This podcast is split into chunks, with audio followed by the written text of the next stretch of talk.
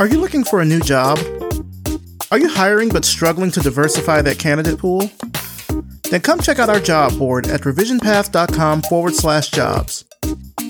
This week, AARP is looking for an associate art director in Washington, D.C. The Union of Concerned Scientists is looking for a multimedia producer in Cambridge, Massachusetts. And Gettysburg College in Gettysburg, Pennsylvania is looking for a director of communications and content strategy to join their agile communications and marketing team and take the college's digital and print communications to the next level. Companies, stop making excuses on your D&I efforts and post your job listing with us. For just $99, your listing will be on our job board for 30 days, and we'll spread the word for you through our podcast. Get started with us and expand your job search today revisionpath.com forward slash jobs.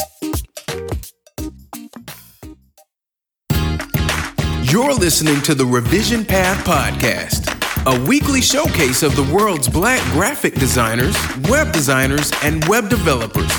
Through in depth interviews, you'll learn about their work, their goals, and what inspires them as creative individuals. Here's your host, Maurice Cherry. Hello, everybody. Welcome to Revision Path. I'm Maurice Cherry. Thank you so much for tuning into this week's episode.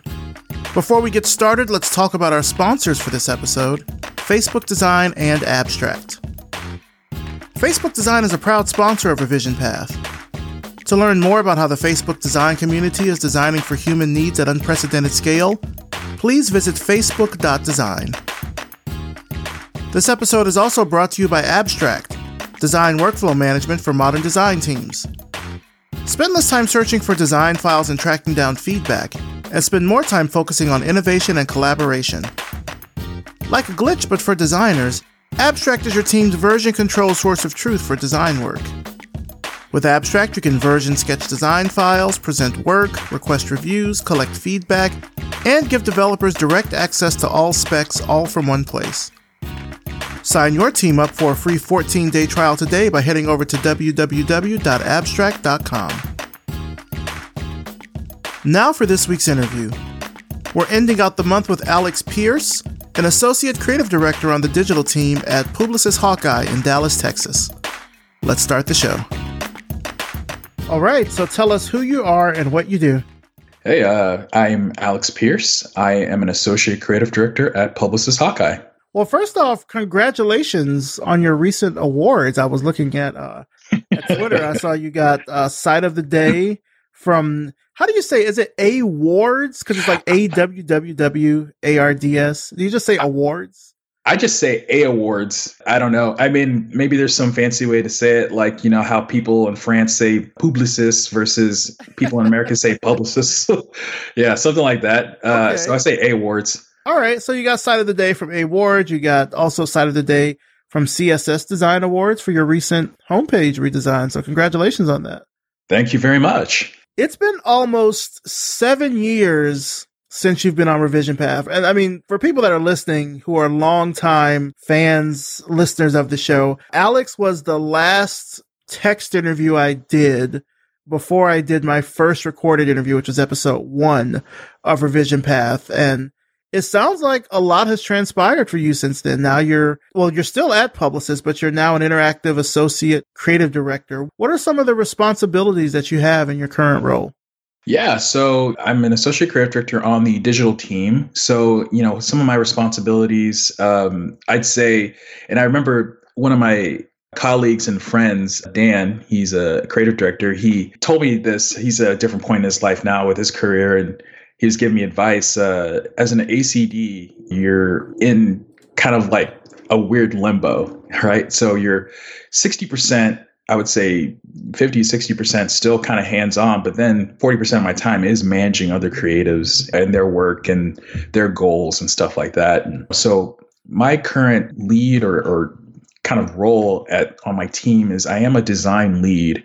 And while I work at the agency. Our team is kind of device or not device, but I say device agnostic in a lot of client presentations, so I just automatically say that. No, I, our team is pretty client agnostic, you know, in terms of we work across all of the agency's brands and portfolios, but we do have our own digital clients. as well. So I currently manage the creative for uh, Disney that we have, the, the piece of Disney work that we have at the agency, as well as uh, U.S. figure skating. Actually, nice. I don't skate. I okay. don't skate, but you know, I learned a lot about skating. Apparently, yeah. And now, when I think when we first talked, you were just a art director. I think. Yes, yes sir. Publicis. So, what's yeah. sort of the big change between art director and associate creative director? I'm not super familiar with kind of the the ladder hierarchy as it relates to agencies, but it sounds like you, of course, in seven years you've leveled up. But what are the differences between those two?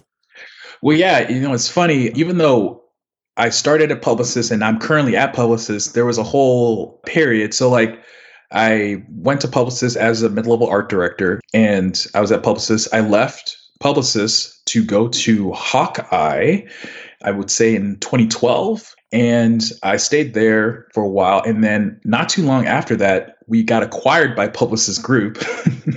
and then they merged the Publicis Dallas office with the Hawkeye office, which is now Publicis Hawkeye. So I saw all of my old friends and coworkers again. Oh, wow.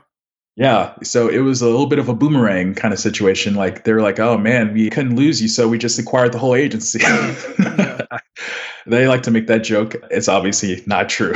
but yeah, no, you know, I think the difference was really just in terms of responsibility from art director. It's basically just a mid level uh, position, you know, senior art director I think I had leads explain this to me. I mean, I would say senior art director is more responsibility in terms of being able to be client facing, be able to manage presentations without a creative director in the room if needed, that kind of stuff, be able to be lead, design leads on projects.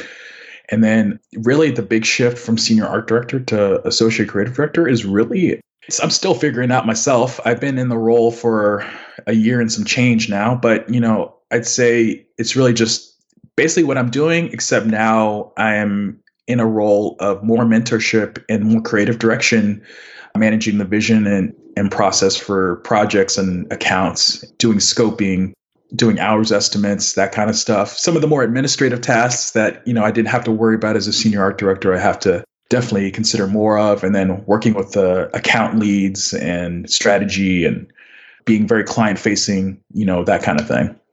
Now, are you also coming up with strategy, or is that left to like a more senior creative director? That's really more, I would say, for like kind of that big picture stuff. That's really more related to, I'd say, the the group creative director. But even more so, we really rely upon our strategy team to kind of help uh, guide that, and we actually take that strategy help enhance it, give our feedback, and then we help interpret it into the creative work. But yeah. Okay. Yeah, I figured there are certain discrete levels at agencies where you have that kind of division. Like I'm working ostensibly for a startup and even I think if you're someone who is at the let's say like VP level, you find yourself doing not only strategy but also management and execution, which is probably more on like the individual contributor level. So yeah. there's kind of like the shifting of roles, no matter what your your particular title is. So that's interesting to to see. Mm-hmm. Yeah, how do you approach new projects at work? Well, you know, I think uh, how I approach is really, and this is what I like about working on our digital team. It's definitely a collaborative process. So it isn't like everything's put on the creative team. You know, everyone has their role to play. So I definitely rely upon account service and project management and strategy to kind of help come to the table with a uh, fully fleshed out, approved brief from the client. you know, sometimes depending on the situation, that's not always the case, just depending on the type of client and the type of timeline and process. But usually we work out with the brief. So we usually start there, give our feedback there, ask any questions and then really think about timeline, roles, and responsibilities. Is what they're saying are the deliverables in alignment with the strategy and what the client is asking for ultimately from like a, a goals and KPI kind of standpoint, you know, that kind of thing. Mm-hmm. And now to have worked at the same company and moved up the ranks as you have, I mean, that feels like a real rarity in mm-hmm. today's mm. current like creative industry. I mean, even now from what you said earlier, you were at Publicis you left and went to another company. That company got acquired, and now you're right back. like, like at the same company. I'm, I'm curious yeah. to know, like, what has being at Publicis taught you, and what makes you continue to stay there?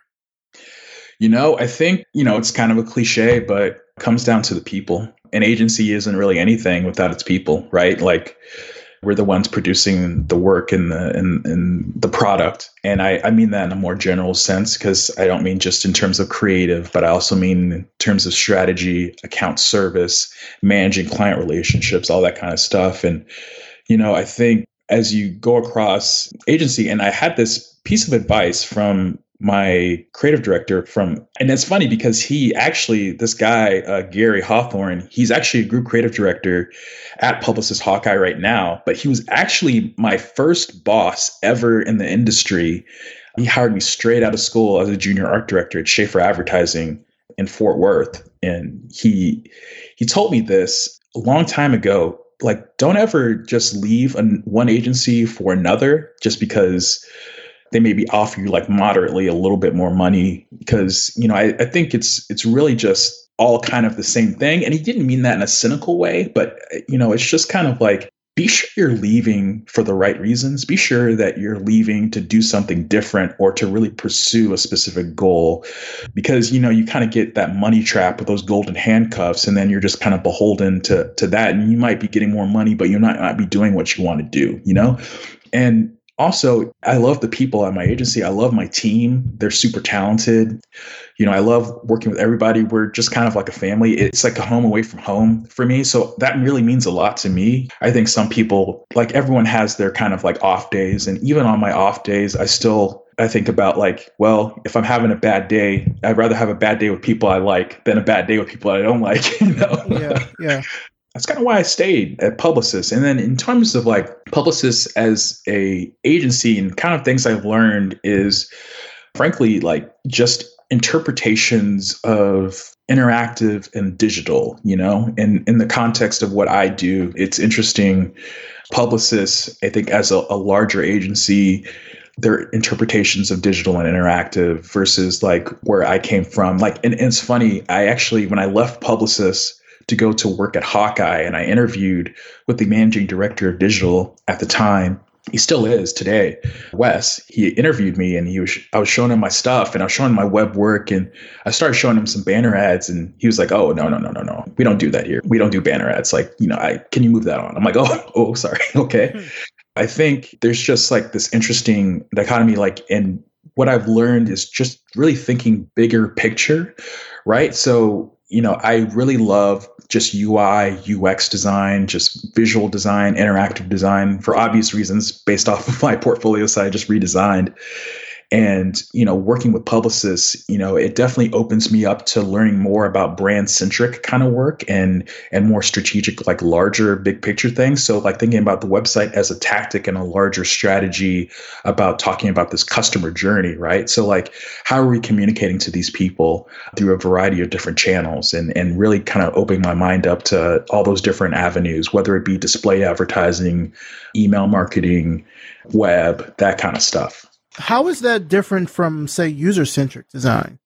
Yeah, user centric design, I'd say this is the kind of funny thing, you know, because I actually gave like a talk about this, I think a year ago at my at the American Advertising Federation conference for kind of the Midwest or Texas area, Texas and Oklahoma. I forgot it's like District 11 or something like that you know, I think user centric versus brand centric, you know, sometimes there is like a clash. And I think the mistake that people make is that these goals are mutually exclusive. And I think if you're always designing for the user, you're ultimately designing for those business goals as well. You know, when you think brand centric in a more traditional sense, it's it's really more traditional media, that kind of stuff. And and you, you kind of think about that one way communication and it's really all about trying to deliver on the the clients or the, the brand's goals and uh, approaching that advertising creative or that that digital creative in that context. And i think um, the mistake that we make is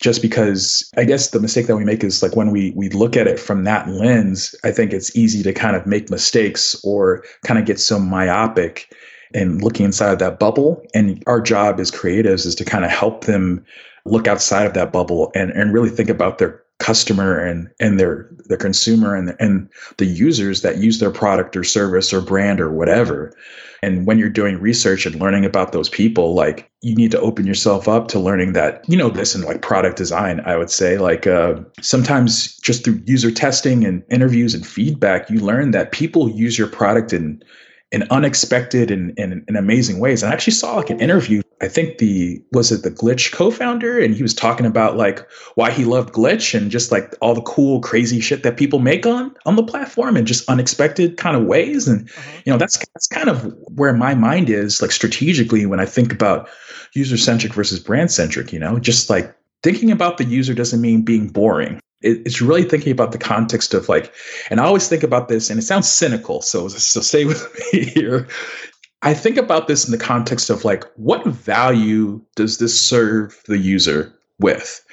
What value does this give the person whose product you want, the person that you want to use your product or, or brand or service? Like, if you're making like this cool, crazy idea, like ultimately, how does this serve them? Because like, because for people, like when we're alone by ourselves using this in the, the comfort of our home you know no one's watching us like we're selfish like you know like yeah. i want this to benefit me in some way and i don't want this to be some sort of like masturbatory kind of like thought experiment from a brand to try and win some awards because awards are cool but like at the end of the day it's not creative if it doesn't sell It's an interesting thing about awards. I, there was a while back on here, I'd say maybe, oh God, I, I'm, dating myself by saying about 100 episodes ago, but it literally was about 100 episodes ago where I yeah. was talking about awards and like black designers winning awards and what awards actually mean. And it's so interesting now because the conversation around awards in the creative industry, I mean, this, this episode will come out kind of during the, I want to say like the end of the awards season, mm. I think, for creatives. Like when I say creatives, I'm in I'm lumping in music, television, film, yeah. kind of all into that.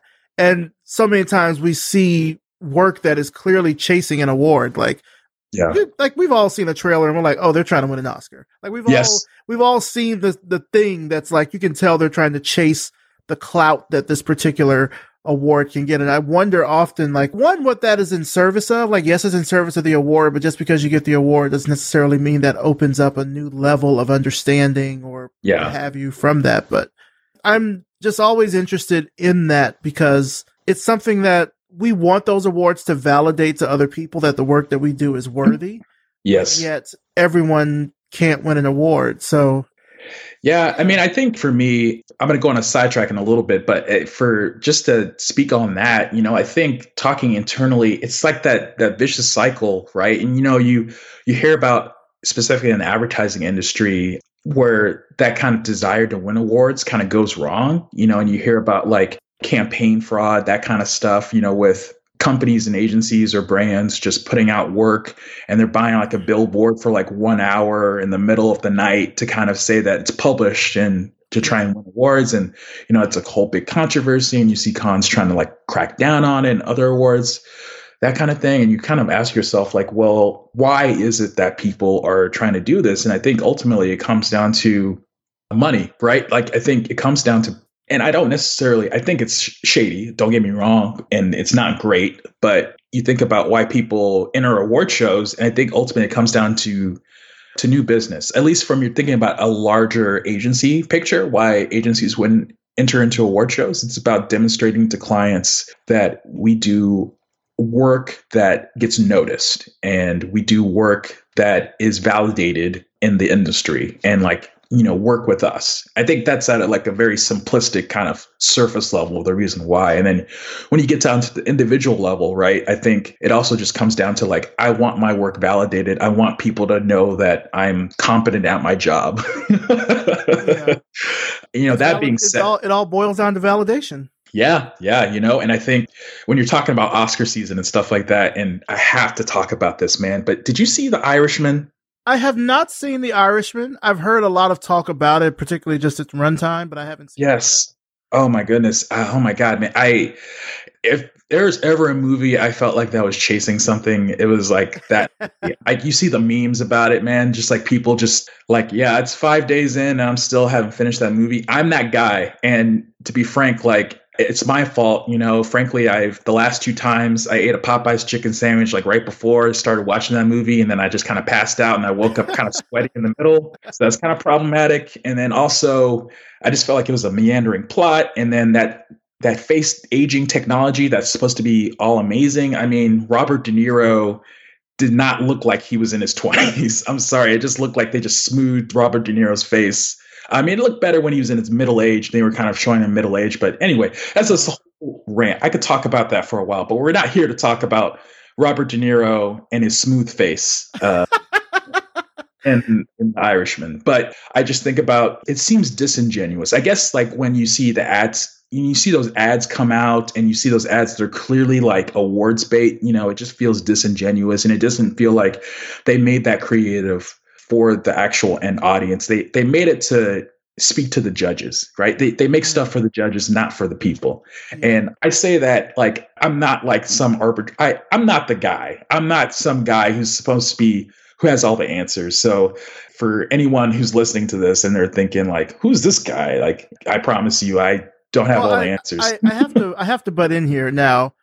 We're both members of the International Academy of Digital Arts and Sciences. Yes. We are also both current Webby Awards judges. Yes. So we kind of we kind of operate, I guess, a little bit on that level. But go ahead, keep going, keep going.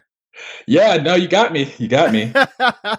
no, yeah, you know, I think, uh, and actually, I will. I don't want to call out a brand, but I because I don't know what agency did this, but I did something, and I was just talking about this. So we had our holiday party last night, and I made sure not to drink too much because I knew I had to do this today. but um, we were just talking about the Webbies, and I think I need to actually get my judging entries done today at some point. But, you know, I was looking last year, I was looking at this one entry and it was for a popular bacon brand. I won't say who, but it was it was crazy to me, man, cuz like I looked at this and amazing technology. It was like some sort of like VR 3D website experience that you're kind of exploring is very like black and white and noir and very abstract. yes, man. I had no idea what was happening in this thing. Like it, all I saw was at the beginning because it was like a black label bacon brand, whatever. And and I was looking at this, and people are probably going to infer what that is, but whatever. You know, I, I was looking at this, and it was like I'll say this: the execution was amazing. It was like cool, but I, I just couldn't give it great marks because, well, one, I mean, from a navigation standpoint, I had no idea what I was supposed to be doing. And I was just like oh, exploring this world, and I had no idea. I even wrote in the notes, I have no idea what this has to do with bacon, but I guess this is kind of cool. And I was just thinking in my head, like, what, how did this creative director sell this? Because I want to talk to him and learn his secrets because this look, website looked like cost a million dollars to make and and it had nothing to do with the brand whatsoever so that's kind of what i was thinking like who i'm like who are you making this for? Are you making this for the user? Are you making this for the brand? Are you making this for yourself? Like what's the motivation behind that? And that's kind of where i was getting at you know? I think because i think uh, to a certain extent even you know judges have their limits right? You know you're just like okay like what is this? Yeah, I need to start looking into kind of what I'm to, I guess, submit as my picks because I've been keeping track of a couple of campaigns and seeing what's, what's new and what's interesting and what I feel like are interesting ways that people are using like the social media tools that are out here. Like I see how people, different people use Instagram and, and Facebook and Twitter for different implementations. Cause I think it's one thing, of course, to use it as intended, but sort of like how you said earlier, people will use these tools in all kinds of different ways. So like who's using Instagram not just to post pictures, but like to post mini magazines? Yeah. You know, you, did like you see did you see the Adult Swim, the Rick and Morty thing? That was amazing. Uh, no, uh, I didn't see that. What was it? No, they for their promo, like I think this was like last year, but they made like their own like Rick and Morty adventure experience. So like you're like traveling. So they made like a bunch of different Instagram accounts that are linked to each other, huh. and like they're tagged to each other. So you're like basically traveling to different planets and universes through these Instagram so these Instagram accounts. It was like so meticulously well done. And I'm like, how much time did they take to do this? Because you're like looking at those Instagram grids, you know, like for each of the profiles, and you see like a galaxy, and you can like zoom in to the planet, and you can zoom out and go to different. And it, I'm like, man, like this took a lot of time. I don't know. It's just like people taking mediums and using them in unconventional ways always just fascinates me. Yeah, I've been seeing that a lot on YouTube. Also, this kind of almost choose your own adventure style of I don't want to call it videography. I don't know if that's really the best way to mm. to categorize it, but I'm thinking particularly about this show that I saw. It's called A Heist with Markiplier. So it like starts out with the intro video. Markiplier is trying to like break into a bank. And for those who don't know, Markiplier is a YouTube influencer guy, but he's trying to break into a bank and then the video is short, maybe like 20, 30 seconds. And then you know how you can have annotations that will pop up on the screen. So yes. then you can choose, okay, sort of very similar to how Netflix did the Bandersnatch episode yes. yeah. Black Mirror, but it's all done through YouTube videos. And so you select what the right path is and there's different endings. And I'm like, that is really an ingenious way to look at how to even do something like this because at least with YouTube, you can sort of unlist all the videos. So then you can't right. really track what the right path is. It's a really interesting way to use the platform, but I think it also speaks to honestly the sort of disposability of these types of mediums. The fact that you can yeah. spin something up that quickly and easily for just that purpose, and it can also be gone just yeah. that quickly. It, actually, another interesting thing, and this actually might be one of my Webby picks, so I might be spoiling this, but um, the same guy, Markiplier, him and this other guy, Ethan, who's a a YouTuber, are doing this project called Unus Annus. Okay. Where it, I think it's Latin for one year. And so they're going to release a video on YouTube every day for a year. And then once the year is up, they'll delete everything. Wow. So they've gotten already over a million subscribers. They're selling merch, you know, doing all that sort of stuff. I'm interested to see what they are trying to get out of it, like mm-hmm. what the end goal is, because they're both already YouTubers, they already make videos, so making more videos isn't the point. I don't know if it's just a creative exercise. They've sort of implied that it speaks to the ephemerality of life and, and yeah. things like that. I'm interested to see where they go with this because you can tell as you. So I've watched all the videos because I'm a dork, but like you can yeah. tell that there's there's like an underlying slightly sinister theme that connects all the videos. Okay. And I'm wondering if that will play out as the year plays out. Mm. I'm just interested to see where it goes from here. And it's like, it's those sorts of things that I really like seeing brands and, and people kind of take the tools that are given to you and use them in a way that no one would have expected. Yeah, you know, and you kind of touch on something interesting. Like, to be clear, I mean, I think there's, you know, when you think about user centric, I also think about like the using the medium as an art form, right? So I, I think uh, like as a creative exercise. So sometimes it's kind of like what separates visual communication and, and in graphic design from like more fine art, right? Like it's open the fine art aspect kind of being a little bit more open to interpretation. And it's really meant to more provoke a, a dialogue and discussion. And, and, it's really all about the artist's intentions and, and thinkings and and the the message they're trying to communicate. And visual communication touches on some of those subjects but ultimately the idea is to communicate a clear message that a large group of people can understand. And i don't know you you, you kind of touched on that like because uh, you know sometimes entertainment is just entertainment and we don't need to overthink it that much but then there's times when you actually need to service a specific goal. Yeah. Interesting. Yeah. So i want to go more into your design career but first let's let's take it back to the beginning. Like where did you grow up? Was design sort of like a big part of your your childhood and everything growing up? Absolutely not. No you know i think um you know, it was just like growing up, it was me, my mom, and my, my brother, and my uncles played a big influence on my life. Like, two of my uncles were, you know, army dudes, like one army, one air force. I even think when high school, they were trying to get me to sign up. Like, when I was trying to figure out how am I going to pay for college, they were uh-huh. like, you know, air force is the way, no, army is the way. Like, you know, I was like, I do not have the discipline for either. So I'm going to get a student loan. You know, I think, you know, what actually started me down this whole path of creative exercise and graphic design is kindergarten. I think about this to this day. I love Garfield. Like Garfield basically got me to where I am today. If you want to sum it up, that's no. Garfield, you know, I love the cartoon Garfield. I was obsessed with it. You know, my mom, we didn't have a lot of money, but my mom would give me every for my birthday every year, I think until like maybe I was like a preteen or whatever, she would give me like a Garfield book every birthday. And I just was obsessed with it. I would always try and draw Garfield cartoons and stuff like that. And then I got really into drawing. And then for the longest time, I swear to you, I wanted to be a comic book artist. I wanted to I wanted to be like Jim Lee. I wanted to be like was it George Perez? I think that's his name. Uh-huh. Jim Lee's the one that comes to top of mind, you know, always because I loved his style.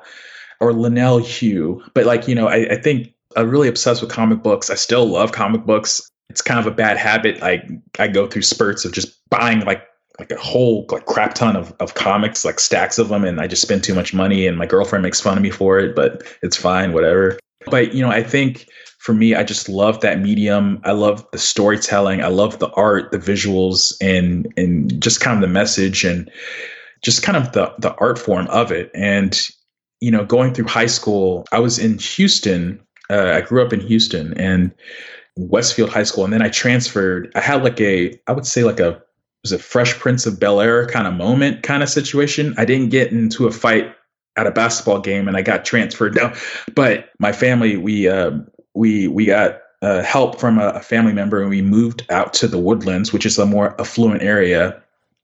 And it was definitely like a different world, right? Like not a lot of black people up there mm-hmm. in more the uh, suburban area of Houston, outside of Houston. But you know, good schools and that kind of thing. And I actually got introduced. I was in all the art classes, and I actually got introduced to design from this teacher. And uh, God, forgive me, I forgot her name, but she in high school she showed it was like this uh, it was like digital design class or electronic media class or something like that and we go in there and we use MS DOS to like make animations. And I remember the first thing I ever did, like we had an assignment to use Photoshop, and this is like old Photoshop, right? So mm-hmm. we had to use this. Um, what was it like? I had to Photoshop myself into a a picture. And of course, for some reason, I chose to Photoshop myself into a Run DMC like album cover. And I was obsessed with that uh, after that. And I was like, well, drawing's cool, but I like this too. And I kind of just went down the rabbit hole on that and just designing things. And and then like a person from SCAD came to the school to kind of talk about all the different programs. And of course, like the other thing I learned, and the reason I didn't get into comic book art, man, is drawing comics is friggin' hard. if you don't know this, like I have a lot of respect for those guys because basically the the program was called like sequential art, which is basically just fancy for like comics, right? But like being able to like do character study and drawing the same person from different angles and like consistently, like that's very difficult apparently.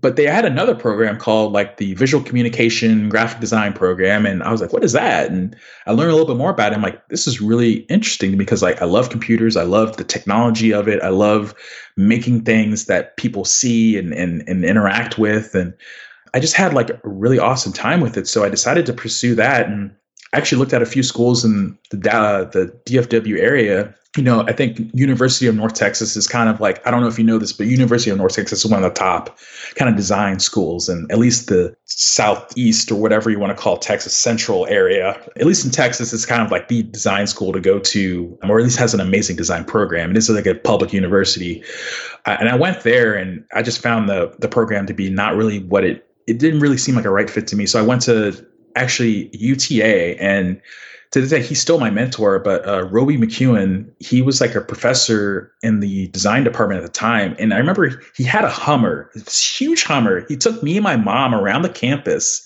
And I'm like, to this day, I'm trying to think, like, why did he do that? That's he, I'm like, he took his time, drove us around the campus. He showed us like kind of the senior student work. And I'm like, I'm sold. Like, he's cool dude. He looks like Santa Claus if you ever meet him in person. He'll even joke about that himself. He's an awesome guy. He's the coolest guy ever.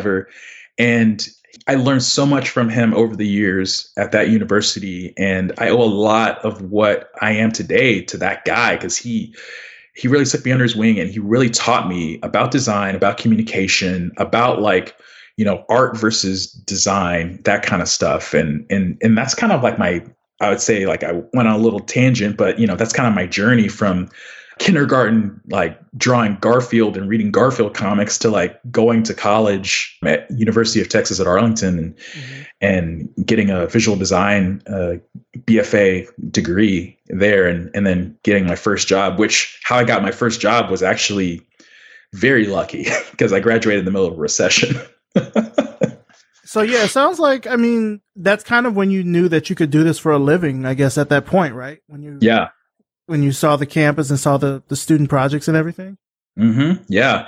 You know, my mom and and and bless like, you know, I think and this kind of touches on a larger question. And I would love to hear your thoughts on this, but in terms of like why we don't have more black people in the creative design industry, like, you know, I have my own kind of guesses, but uh, you know, I think you know, it just comes down to like opportunity and thinking that, you know, if I'm going to go to college, I need to go to college to like learn a, a skill that will really make me money, you know? And as a kid, like I loved animals and my mom was thinking I was going to be on some like Dr. Dolittle stuff, right? Like I'll be a veterinarian. Like she's like, ah, but don't. She's like, because I told her I wanted to be a comic book artist at first, and she's like, hi, what? Uh, yeah. Uh, she's like, well, you know, I think uh, don't you? But you love our dog Hershey, right? And like our dog's name is Hershey, and or uh, my childhood dog's name. She's like, you love Hershey, like you love animals. You love. I'm like, yeah, I love animals, but I, I don't want to necessarily work with animals. Like, and then I think you know she saw and when I was talking to her about majoring in graphic design, you know, I didn't go to college not knowing what I wanted to do. I knew what I wanted to do. And, you know, I was telling her like graphic design program and she was looking at it and she was looking at how a graphic designer could make money. You know, it isn't like necessarily a full on like art degree, although I have respect for those people too, for sure. But she saw that and she said, "Oh, okay, I'm okay with this. I'm I'm okay with this." Yeah. You know, once, she, once she could see it, yeah, like okay, now I I can get it. So to answer, I guess the the question, I think that's part of the answer is that the lack of visibility is why we don't see more of us in the industry mm-hmm. because mm-hmm. so it uh, it's it's really a mix of things, right? So first of all, it's complete economics. Like yeah, in order to be really working in the in the creative industry, you need to know these industry standard tools. These tools are expensive. Mm-hmm. Folks don't make a ton of money. So it's like, how are you going to get the money to get access to the tool and then the time to learn the tool to get good at it to then get jobs and then get in the industry. So it ends up being like this sort of a, this, this pipeline situation. You know, it's lack of resources, lack of professional training, you know, I would say even sometimes accurate information about the industry. Yeah. You know, getting into it.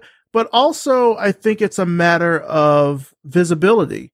Mm-hmm. As you stated before, like your parents didn't really see like, oh, this isn't, this isn't something that I want you to do because I can't see you being successful or making money or making a yeah. living from it. You know, art ends up being treated as like a hobby and not a profession. And so oftentimes that lack of visibility into seeing the ways that you can get paid from this yeah. is, is a reason that we're not in the industry, I think and, and I want to be very clear. My mother, Marcia, she does support me very much because she's going to listen to this episode.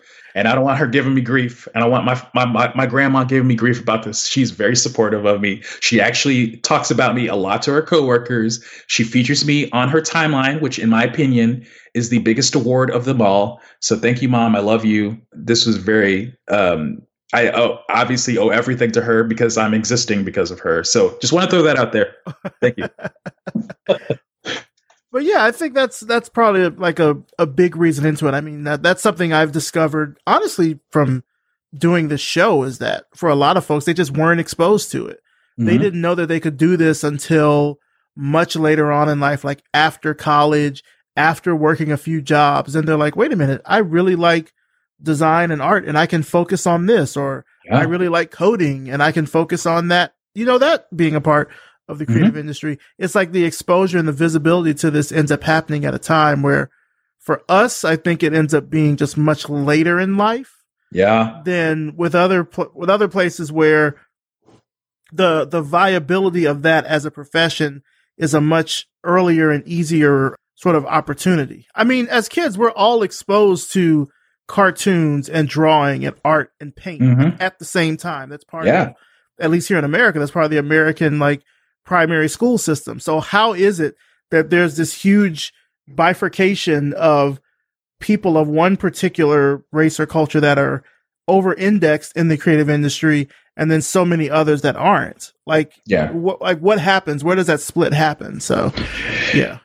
Yeah it's it's tough because like yeah to your point I, I, just man you know I, I didn't think it was like a thing that people you, you know you don't intellectually you know someone made that stuff but you don't really think about it. And then you get a little bit older and then you just realize like yeah I actually have Michael uh, Bierut's book on my desk right now, and I'm going through it, and, I, and it's just like, man, you, I, I, I can't imagine doing anything else but this, and I, and and I realized like I'm in a position of privilege that maybe people of uh, of the same race as me like are not in uh, the same ability or they don't see that opportunity because of socioeconomic factors or the fact that there hasn't been exposure or in terms of just education the arts program that kind of stuff. And then by the time or or the fact that you know thinking about how to uh, get into that it, it, might be too late you know? I, I don't know. I, I, don't have all the answers on that. It, that's a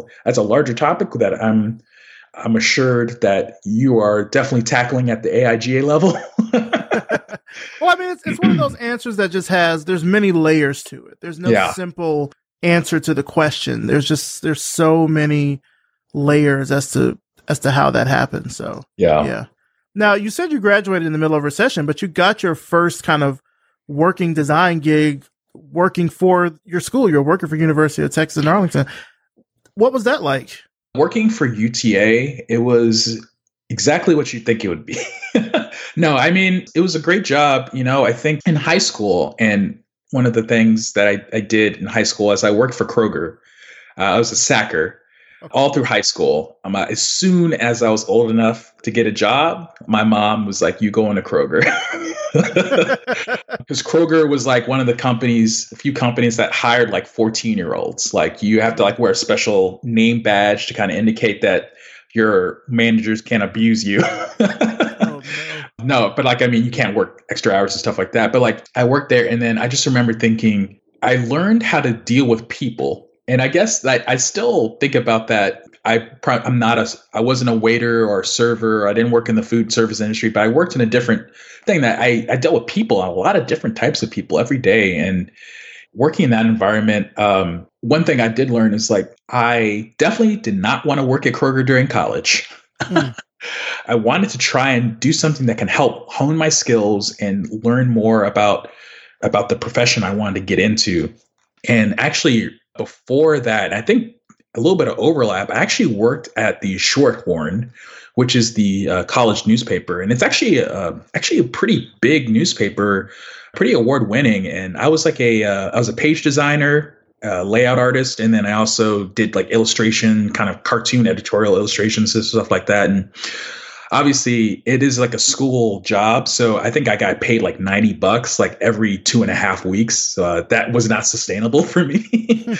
so that's why I looked at um, getting into the design program, and I applied to different departments, but they are the ones who finally hired me. And really, I just managed like just vendor relationships and stuff like that and like making assets um, helping student events uh, making all the graphics and displays for that i think my proudest moment was like i got to make a label for uh, a water bottle that they were handing out events like i don't know if that's kosher to say today you know necessarily making labels for water bottles and the plastic is choking our ocean or something like that. But you know, I think at the time I was like, oh, I got to make a little label for a water bottle. That's cool, you know.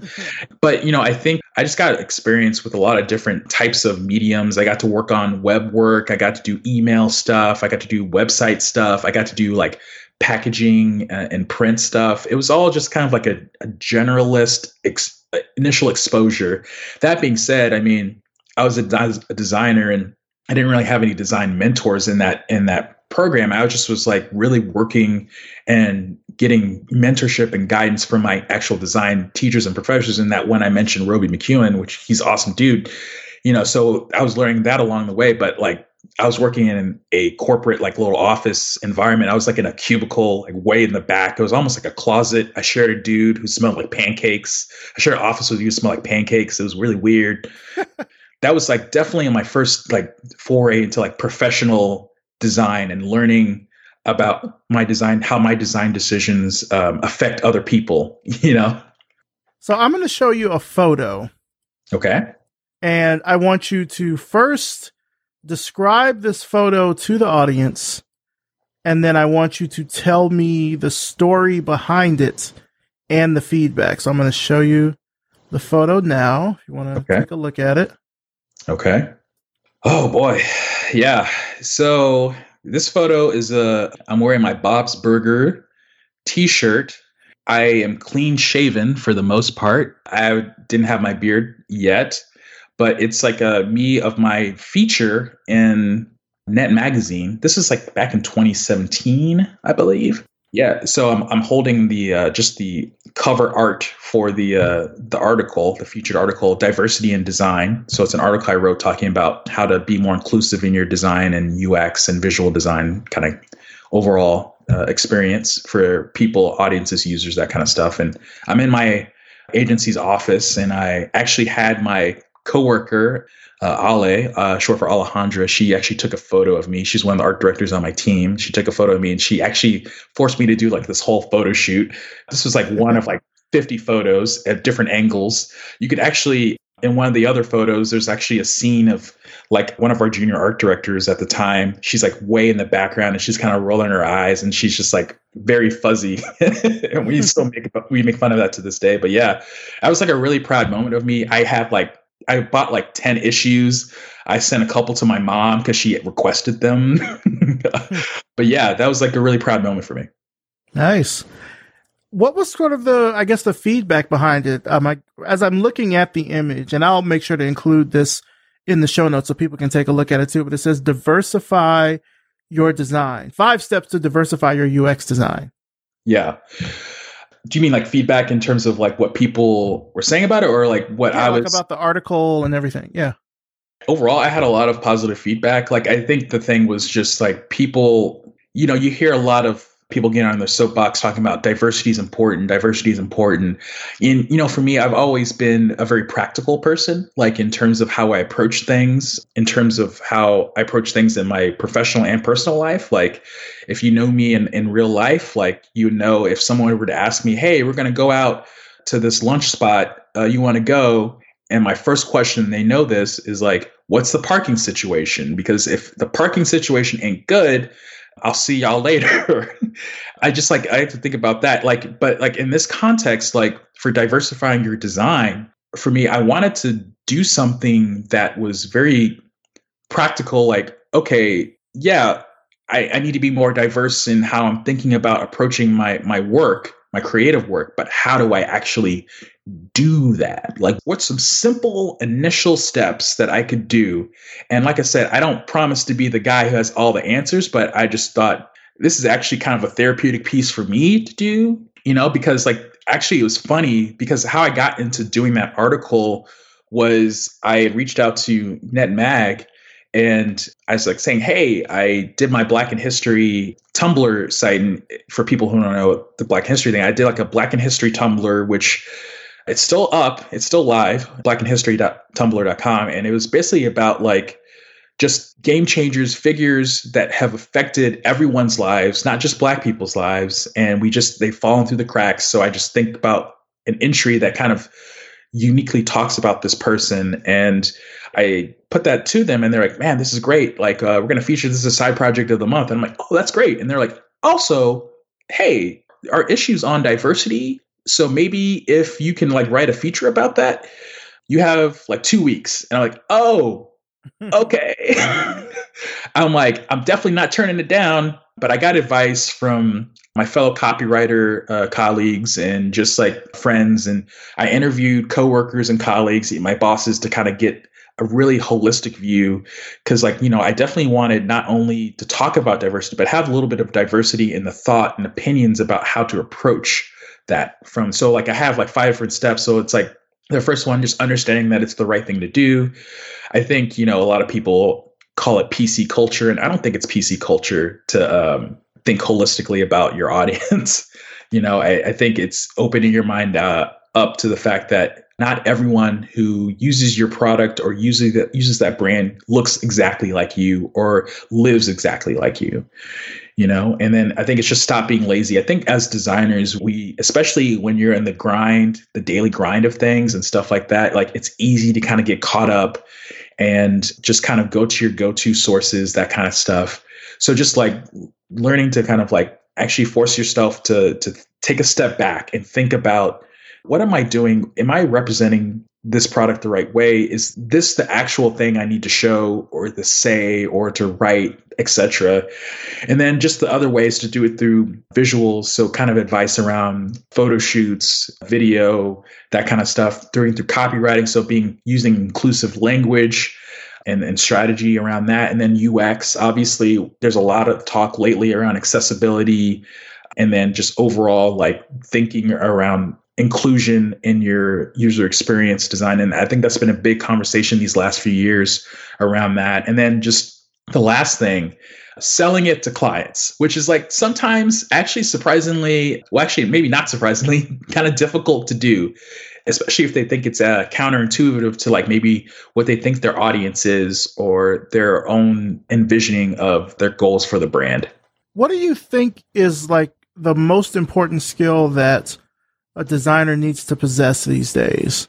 God, man. You know, I think it's a combination of two things. I would say first and foremost, you know, it's cliche answer, but empathy. But to kind of get specifically around this, because like I had actually designer reach out to me and ask me, like, what's an important skill set? And I actually told them this, like uh, this guy, I said, the most important thing you could have is self-awareness, actually. Like just, you know, I think self-awareness is always the first step in making some good decisions. You know, I think being self aware of your position, of who you are as a person, and how people perceive you, how you present things, how you talk about things, your creative design decisions. I think you kind of take a step back and you objectively look at yourself and like you you kind of learn about maybe you have some unconscious biases. And I think that's kind of where the empathy and the self awareness kind of combine to each other. But I think it's really more of a a soft skill, I would say, but it also lends itself into actual creative skill, in my opinion, too. Now, you mentioned the Black in History Tumblr. That's actually when we first talked seven years ago. I think you had just started that project or, or it had been out for a little, a little while. I don't recall, but I know that that was a project that you ended up getting a, a good bit of acclaim from. I think you even got a Webby, like not an award, but you got a Webby sort of honoree. Yeah. Honoree. That's the word I'm looking for. Webby honoree. Yeah for that. Is there another like dream project that you would love to do? I think about this a lot. Like, you know, I think for that, it was just like something that kind of came up. Like, you, my family like to joke about that uh, every time during the the holiday seasons or during some sort of special season event. Like, you see all the brands kind of like put out some R and B music and show Black people doing stuff with their products. and I just got me thinking, like, man, in or like Black History Month, right? Just where it just kind of becomes so myopically focused on just a few key characters and it kind of turned into that you know for me uh, i don't know i'm still exploring that to be honest like there's a lot of things I, would like to approach in a dream project for me I, I and maybe if people see my instagram you'll know this about me i i love food I love everything about that. I love making food more accessible to people. You know, I think uh, for me, that's kind of a dream project for me to work on. Another thing, and I've been getting more and more into this, I've been exploring it, but I love games. I love video games, which sounds like typical nerdy black guy thing to say. But I love video games and I, I would love the idea of working on an interactive experience, gaming interactive experience, maybe using pixel art. I don't know. I've been getting into pixel art lately, as you might know.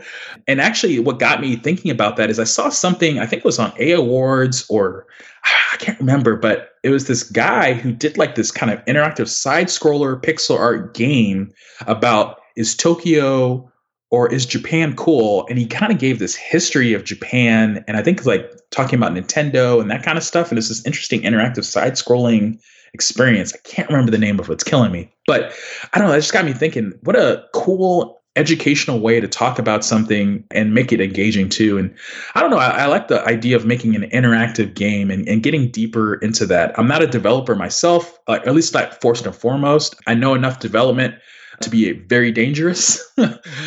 That would be something for me to explore, getting more into deeper into the interactive space. What is it that inspires you these days? How do you keep that that creative spark going?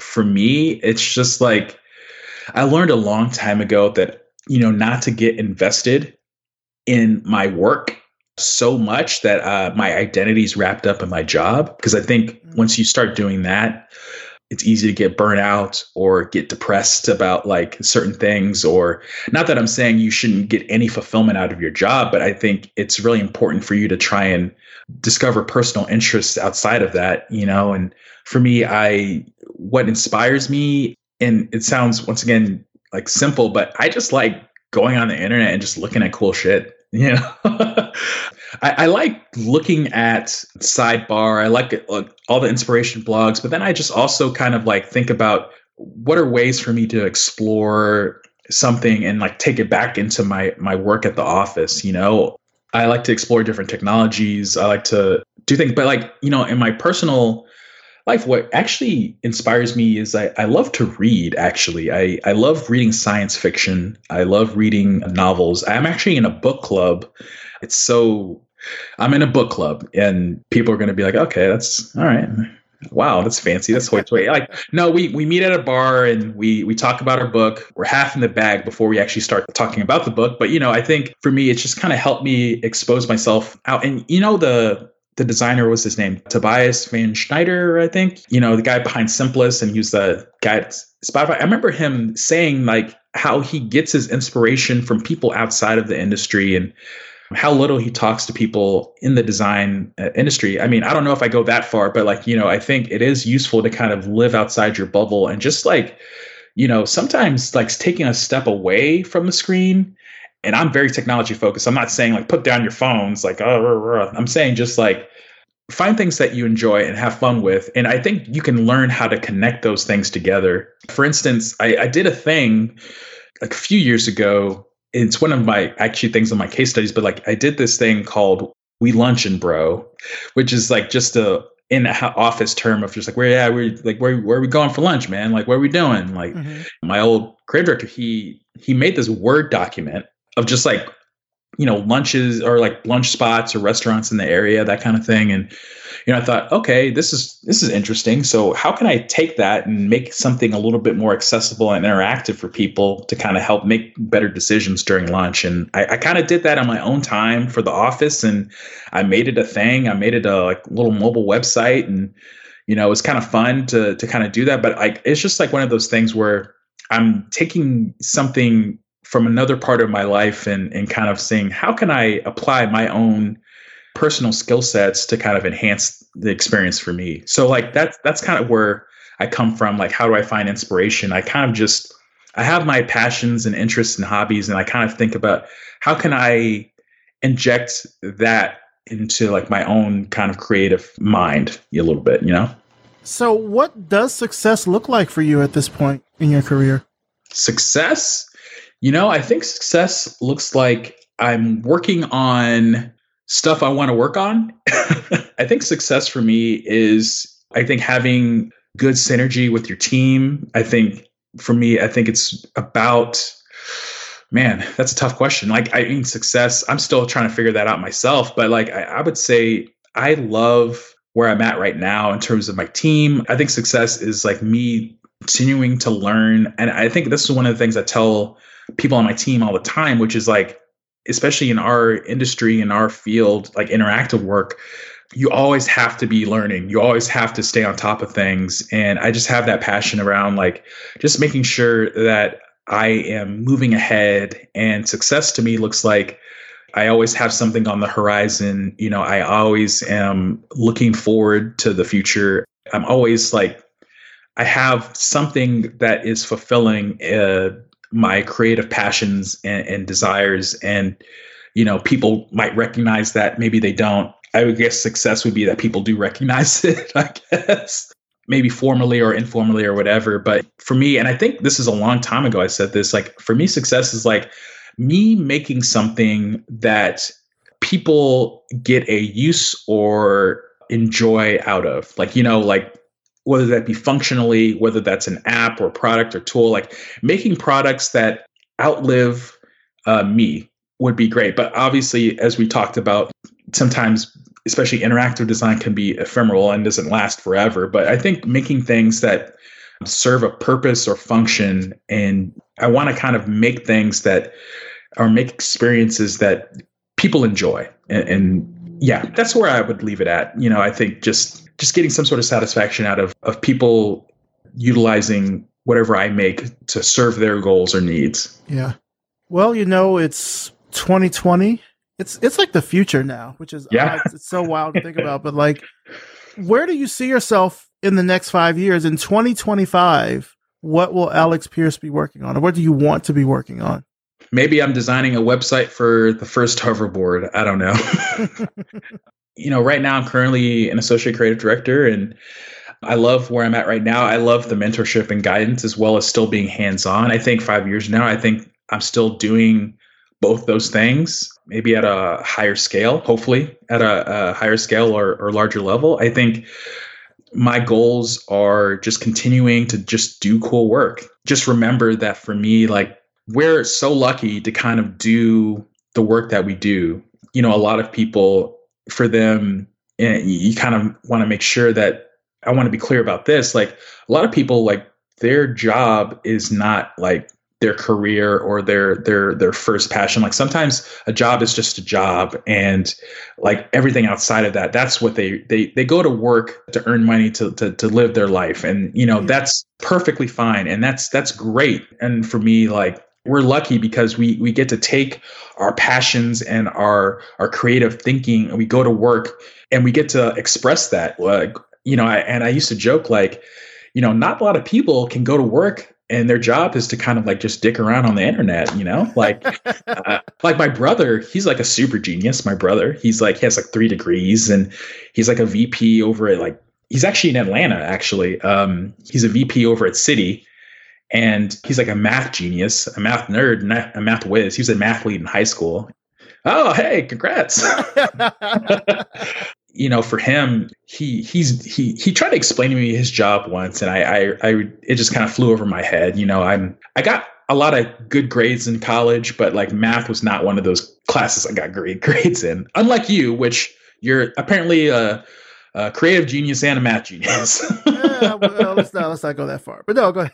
I'm just grateful for working on stuff that you know a lot of people um, and I, want to make sure that people don't take that for granted, especially if there's like a takeaway from this is that you know don't take what you're doing so seriously. Some people like, oh, we're doing work that's going to change the world, or you know, yeah. I mean, there's certain design does have a very important impact on people's lives, and I think that's one of my goals to have my design work impact people's lives in a positive and meaningful, impactful way. But you know, I think at the same time, sometimes you just want to make people smile you know, sometimes you want to just entertain people. Sometimes you're just wanting to have fun. And I kind of did, that's kind of what I did with my portfolio site. That was kind of the goal.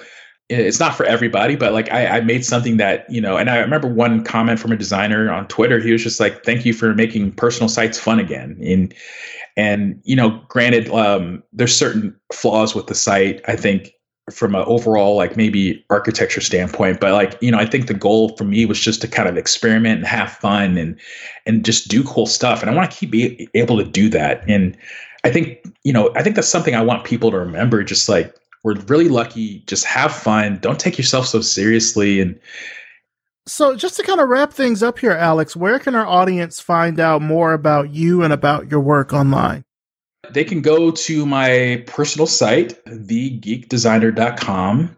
I'm on Instagram quite a bit.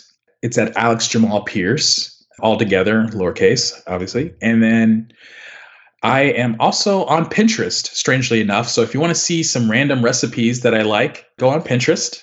You're else like, I think it's Alex Jamal Pierce, Pinterest, something like that. If you see a guy, a black guy's face, and I have glasses and a beard, it's probably me. So yeah, And then I also still have my Black in History uh, Tumblr up and going. It's been a little lapsed since I put in entries in, so I need to get back into the flow of things for that. But if you want to check that out, there's that too.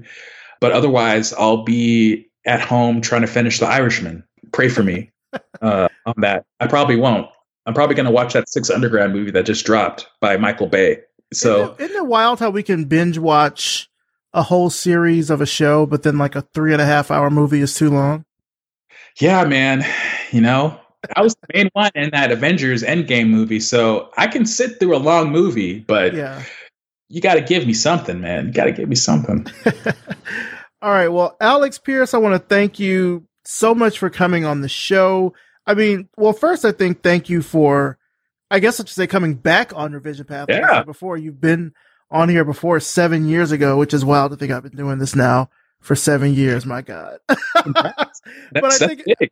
I'm glad to be an OG. Uh, OG, yeah. Well, I think it's been good to see not only your your your growth as a designer and really your growth in your career, but also to see how you uniquely approach projects. Like as you were talking about brand centric design and user centric design, you know, I think it's that level of intelligence about the field and about the work that more people need to see. I think just from us in general. Yeah. And hopefully that will inspire more people to want to get involved. And, you know, even in some small way, you know, like you said before, you want people to not take themselves so seriously, but I think it's important to show that there are folks that are in this industry that, you know, can bring that level of play to their work, but mm-hmm. also be very like serious and smart about it too. So thank yeah. you so much for coming on the show. I appreciate it. Thank you. I'm glad to be back.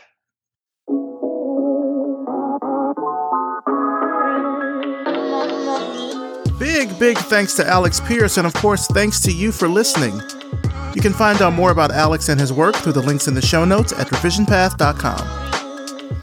And of course, thanks to our sponsors, Facebook Design and Abstract. Facebook Design, of course, is a proud sponsor of Revision Path. To learn more about how the Facebook design community is designing for human needs at unprecedented scale, please visit facebook.design. This episode is also brought to you by Abstract, design workflow management for modern design teams.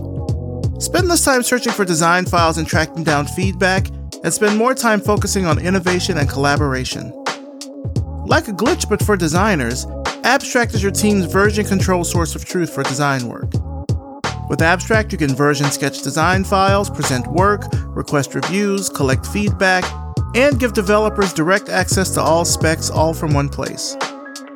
Sign your team up for a free 14 day trial today by heading over to www.abstract.com. Revision Path is brought to you by Lunch, a multidisciplinary creative studio in Atlanta, Georgia. Looking for some creative consulting for your next project? Then let's do lunch. Visit us at yepitslunch.com. I'll put a link in the show notes. This podcast is created, hosted, and produced by me, Maurice Cherry, with engineering and editing by RJ Basilio. Our intro voiceover is by Music Man Dre, with intro and outro music by Yellow Speaker. Our transcripts are provided by Glitch. So, what did you think of this episode? Hit us up on Twitter or Instagram, or even better, by leaving us a rating and a review on Apple Podcasts. I'll even read your review right here on the show. As always, thank you so much for listening, and we'll see you next time.